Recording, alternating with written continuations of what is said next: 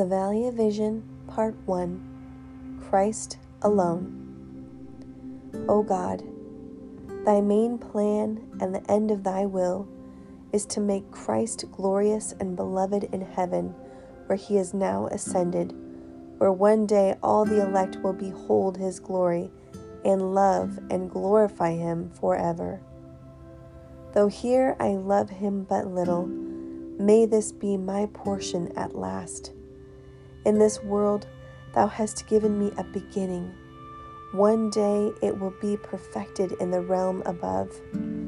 Thou hast helped me to see and know Christ, though obscurely, to take him, receive him, to possess him, love him, to bless him in my heart, mouth, life. Let me study and stand for discipline and all the ways of worship out of love for Christ and to show my thankfulness, to seek and know His will from love, to hold it in love, and daily to care for and keep this state of heart.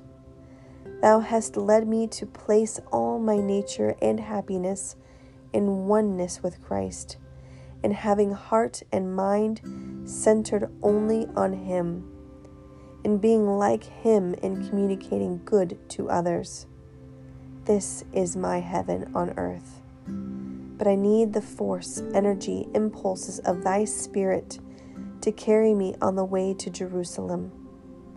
Here it is my duty to be as Christ in this world, to do what He would do, to live as He would live, to walk in love and meekness then would he be known.